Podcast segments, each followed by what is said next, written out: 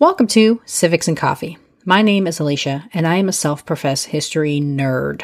Each week, I'm going to chat about a topic on U.S. history and give you both the highlights and occasionally break down some of the complexities in history and share stories you may not remember learning in high school, all in the time it takes to enjoy a cup of coffee.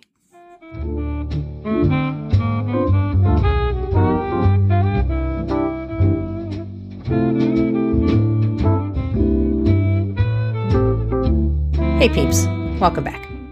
When learning about the institution of slavery in school, students also hear about the secret passage many took to secure their freedom the Underground Railroad. The lessons taught almost always include the notorious Harriet Tubman and her brave treks into the southern states to help liberate fellow bondsmen and women. And many are taught about the quote unquote secrecy of the network leading individuals to freedom. But what if I told you the Underground Railroad and those who called themselves conductors was not all that secret? And what if I told you the men and women who were held as property didn't wait for the establishment of some secret organization to secure their independence, but often risked their lives in the pursuit of independence? For as long as the colonies and later the country held people in forced servitude, there was example after example of individuals choosing freedom. So this week, I am diving into the history of the Underground Railroad. What was it?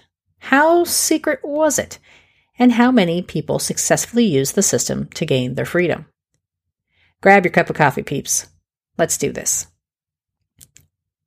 In the run up to the Civil War, newspapers were filled of tales of slave escapes using the quote unquote Underground Railroad perhaps a reference to the emerging transportation method quickly gaining steam throughout the country, the Underground Railroad became an almost mythical path to freedom.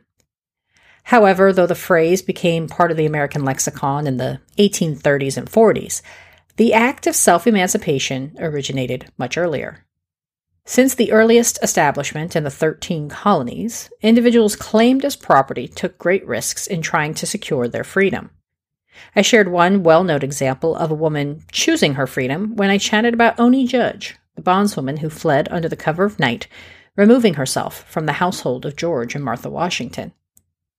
And though it is well known individuals consistently secured their own paths towards independence, much of the detailed work of these men and women is unknown to history. Because their stories are lost, historians can only estimate the number of these freedom seekers who took to the surrounding rivers, swamps, and fields to find a place where they would no longer be seen as somebody else's property. Even in the run up to the Civil War, when the railroad was arguably operating at its peak, records are limited. As such, scholars can only guess at the true number of individuals who broke their bonds for a chance at independence. The lack of historical record is likely tied to the illicit nature of the networks that came to be known as the Underground Railroad Many abolitionists, otherwise known as conductors, knowingly placed themselves and their families at risk in what one historian referred to as the first mass movement in civil disobedience, despite the illegality of their actions. However, knowing the risks, many abolitionists avoided keeping evidence, such as ledgers, to deny any would be slave catchers proof of their wrongdoing. There is ongoing debate of how many individuals secured their freedom along the Liberty Line, as it was sometimes referred to. Estimates range from as high as 100,000 to less than half that. But whether it was 100,000 or 50,000, it was but a drop in the bucket when you consider how many were held in bondage during this time. By 1860, there were nearly 4 million people held as property with a price tag affixed to the individual bodies and what they may be able to produce. The enslaved men and women were worth more than all of America's manufacturing combined. It should be noted that the Underground Railroad was primarily a northern operation. While we may have learned in our youth that there were secret tunnels and abolitionist conductors embedded in the South, the truth of the matter is that most who took their freedom were primarily on their own until they crossed the infamous Mason Dixon line. Because of this requirement on self reliance, it was primarily individuals who resided in the Upper South who had closer proximity to free states who made the journey successfully. But once in the North, Philadelphia was a hotbed of railroad activity. This is largely thanks to both the large Quaker population within the city and the surrounding free black community, all of whom worked together to transport the runaways to a place of independence further north. As abolitionist Levi Coffin later wrote, quote, We had different routes for sending the fugitives to depots 10, 15, or 20 miles distant and when we heard of slave hunters having passed one road, we forwarded our passengers by another. Because Philadelphia was a well known area with abolitionist sentiment, those working as conductors did not have to hide in the shadows. Many within a community were aware of the activities and chose not to report them or otherwise interfere. Writing about his experience as a conductor on the Liberty Line, Levi Coffin wrote, quote, They knew me well, and knew that I harbored slaves and aided them to escape, but they never ventured to search my premises or molest me in any way. It wasn't just white abolitionists doing the conducting. Given the size of the free black community, it was often at the hands of fellow black men and women that those running from the bonds of slavery were able to secure their freedom. One of the most successful and well known black conductors was William Still, Born in 1821 in New Jersey, Still was the youngest of 18 children and was the first child in his family to be born free. Still's father, Levin, worked to purchase his freedom, while his mother, Charity, emancipated herself. And yet another example of the horrifying trauma of slavery, Charity fled her bonds in the middle of the night, taking only two of her four children, her daughters, with her. Having failed in a first attempt at escape with all four children, Charity made the heartbreaking choice of leaving behind her two young sons when she made her second attempt. Still got his start by working with the Philadelphia Abolition Society as a clerk, but quickly engaged in the work of conductor along the Liberty Line. Doubling down on the risks involved, Still maintained meticulous notes of the individuals who arrived at his stop along their path to freedom. Understanding the danger associated with keeping track of the men and women who came to his door, Still carefully hid his records to avoid detection. For Still, it seemed it was his destiny. One evening, a man by the name of Peter Friedman appeared, asking for help in trying to locate some of his family. Upon conversing with Peter, Still realized the man sitting before him was none other than one of the brothers his mother was forced to leave behind during her escape decades before. Through analyzing his records and the accounts he later shared in his book on the Underground Railroad, scholars estimate Still aided close to 800 slaves during his tenure as conductor, helping as many as 60 a month. But how did this network get started? In his analysis of abolition activity in New York, historian Eric Foner highlights that these networks evolved in response to the kidnappings of free and escaped black men and women from the North.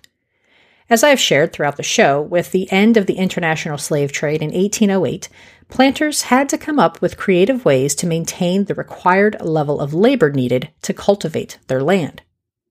And as the cotton crop exploded and their human property chose freedom, planters found themselves in need of more bodies to work the fields. As a result, many hired supposed slave catchers to journey into the North and recapture their claimed property.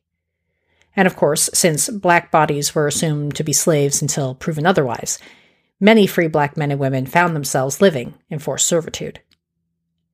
This widespread issue of kidnapping led to the establishment of vigilance committees and organizations who worked to secure the freedom of many by taking slave catchers to court. These organizations tried to work within the bounds of the law, but given the uphill legal battle they often faced, these committees were not as successful as they had hoped. In response, they shifted their approach. They would not focus on trying to win someone's freedom, but instead help them in avoiding detection. Most of the conductors along the railroad had ties to vigilance societies and abolitionist organizations, and became disheartened by the continued loss within the court system. And though these abolitionist networks collaborated to aid the transport of freedom seekers, there was no official meeting or charter outlining their activities. Instead, these loosely connected regional committees assisted each other in trying to secure freedom for the people who appeared on their doorstep. And how did people learn about these supposed safe places in the North? Word of mouth. There are many examples of individuals, usually young men, escaping to the North and finding safety only to return to the dangers of the South to secure the freedom of their loved ones. Secrecy was paramount. If owners had any sense that the slave was looking towards independence, they faced severe punishment. As one example of the torture and danger faced by those who dared to seek freedom and were caught, one man had his hand beaten for being caught with a fake pass. Quote, Laying the slave's fettered hand on the blacksmith's anvil, the master struck it with a hammer until the blood settled under the fingernails. The Negro winced under each cruel blow, but said not a word. Understanding that forged passes could lead to an exodus of their labor, Southern states began passing more restrictive laws regulating their human property, such as prohibiting teaching the men and women on the fields how to read or write. Once determined to escape, the men and women had to time their actions just right and often traveled with nothing more than the clothes on their backs and occasionally a small weapon to help defend themselves in case they encountered slave catchers. In his writing on the Underground Railroad, William Still wrote about one such man who entered his station. Quote, William is 25, complexion brown, intellect naturally good, with no favorable notions of the peculiar institution. He was armed with a formidable dirk knife and declared he would use it if attacked, rather than be dragged back to bondage. Without a point of refuge until they crossed the Mason Dixon line, individuals often had to make their journey at night with only the North Star as their guide. During the day, they had to make sure to stay hidden to avoid detection. This often meant trying to find caves or tall grass where they could lay low until the sun went down and they again had the protection of darkness. Some were so terrified of being caught, they stayed out in the wilderness for weeks or months at a time, hoping to throw off any potential slave catcher. As a result, when they were able to reach the north, many were emaciated and sick, their clothes in tatters. When they did arrive at the various stations, there was often a secret calling sign or special knock used to identify a conductor there were new passengers. While a majority of those on the Liberty Line traveled alone, there were several examples of large parties, some as high as 17, arriving at a station for the night. Given the fear of recapture, many enslaved individuals were hesitant to share their names or where they escaped from. They accepted the assistance, but often distrusted the individuals putting them up for the night. Regardless of their hesitation, the conductors worked with them to plan their next leg of the journey and provided new names for them to use to avoid capture. In the early years of the railroad, most freedom seekers considered themselves relatively safe in the northern parts of places like New York and Michigan. It was far enough, they believed, from the clutches of the plantation owners of the South and provided a sense of community as they settled into various free black societies. Once they were on free soil, they thought, all was fine, and they could begin to build a life for themselves and their family. However, the hundreds of miles that separated them from their prior bonds proved to be insufficient with the passage of the Fugitive Slave Act in 1850. With the passage of the law, slave owners could now enter into any state, regardless of whether slavery was allowed within its borders, to reclaim their property. Quote, when a person held to service or labor in any state or territory of the United States has heretofore or shall hereafter escape into another state or territory of the United States. The person or persons to whom such service or labor may be due, or his, her, or their agent or attorney, duly authorized by power of attorney in writing, acknowledged, and certified under the seal of some legal officer or court of the state or territory in which the same may be executed, may pursue and reclaim such fugitive person. If you remember from prior episodes, I shared how the country was in a constant battle over the expansion of slavery. Many states in the North had outlawed the practice and put laws on the books stating whenever an enslaved individual was brought freely within their borders, they would immediately be considered free. What the Fugitive Slave Law did, in essence, was nullify these state laws. Now, throughout the United States, if any enslaved individual took their freedom, they could be legally pursued and brought back to the South and re enslaved. This law meant the free black communities of the North were at a greater risk, and given the rampant practice of kidnapping, many black Americans decided to flee the tenuous safety of the North for a more stable opportunity for freedom in Canada. While the Canadian southern border had black communities as early as the War of 1812, with the passage of the Fugitive Slave Law in 1850, Canada saw their black population explode, with thousands pouring into places like St. Catharines. Under British law, Canada had outlawed slavery in 1834 and provided black men and women with the same civil liberties as their white countrymen.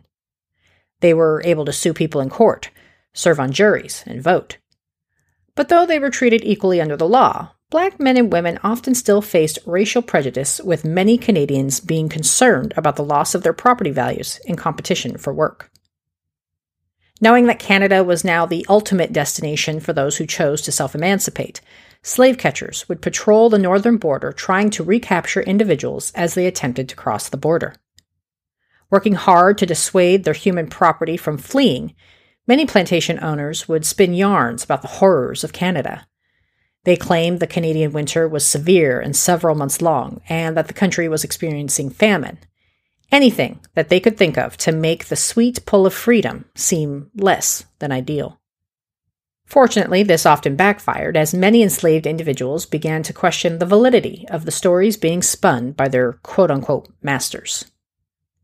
By this time, the slave communication network was vast, with literature and stories making their way throughout the southern fields. Even the songs they sung had hidden meanings, with many Negro spirituals containing hints about the Underground Railroad. One such example is the song Sweet Chariot, which describes how a chariot, code for the railroad, was arriving soon to secure freedom. The phrase swing low was in reference to coming into the southern states, and the lyric carry me home referenced the ride towards freedom. This was apparently a favorite of the famed repeat conductor Harriet Tubman, who spent years journeying back and forth to the South to assist others in securing their freedom. The Underground Railroad ceased its activities during the Civil War when President Abraham Lincoln issued the Emancipation Proclamation, freeing individuals held in bondage in any state in rebellion. This prompted many black Americans to flee towards Union lines and join the thousands fighting to preserve the country and ultimately, finally outlaw the institution that had for centuries made them second class citizens. Years later, once the threat of danger had subsided and slavery was but a distant memory, William Still turned his collection of notes into one of the most robust accounts of the individuals who traveled along the Liberty Line. Nearing 800 pages, Still diligently retold the stories of those who ventured into his station, sharing their reasons for fleeing, who they escaped from, and how they managed to survive. Still worked the Underground Railroad for nearly 14 years and helped roughly 800 people likely making his the busiest station along the line. To end the story of the Underground Railroad, I will close with an excerpt from the conductor himself. Quote, now, thank God, we have no more slavery to oppress us. We have no more tyrants to flee from. The prison house and the Underground Railroad are things of the past. Let us not forget the days of our bondage, however. But let us keep constantly in memory the pit from when we were digged and the rock from whence we were hewn, that our children may see what their parents have suffered and stand up fully for God and for freedom while life lasts. Thanks, peeps. I'll see you next week. Thanks for tuning in, and I hope you enjoyed this episode of Civics and Coffee. If you want to hear more small snippets from American history, be sure to subscribe wherever you get your podcasts. Thanks for joining me, and I look forward to our next cup of coffee together.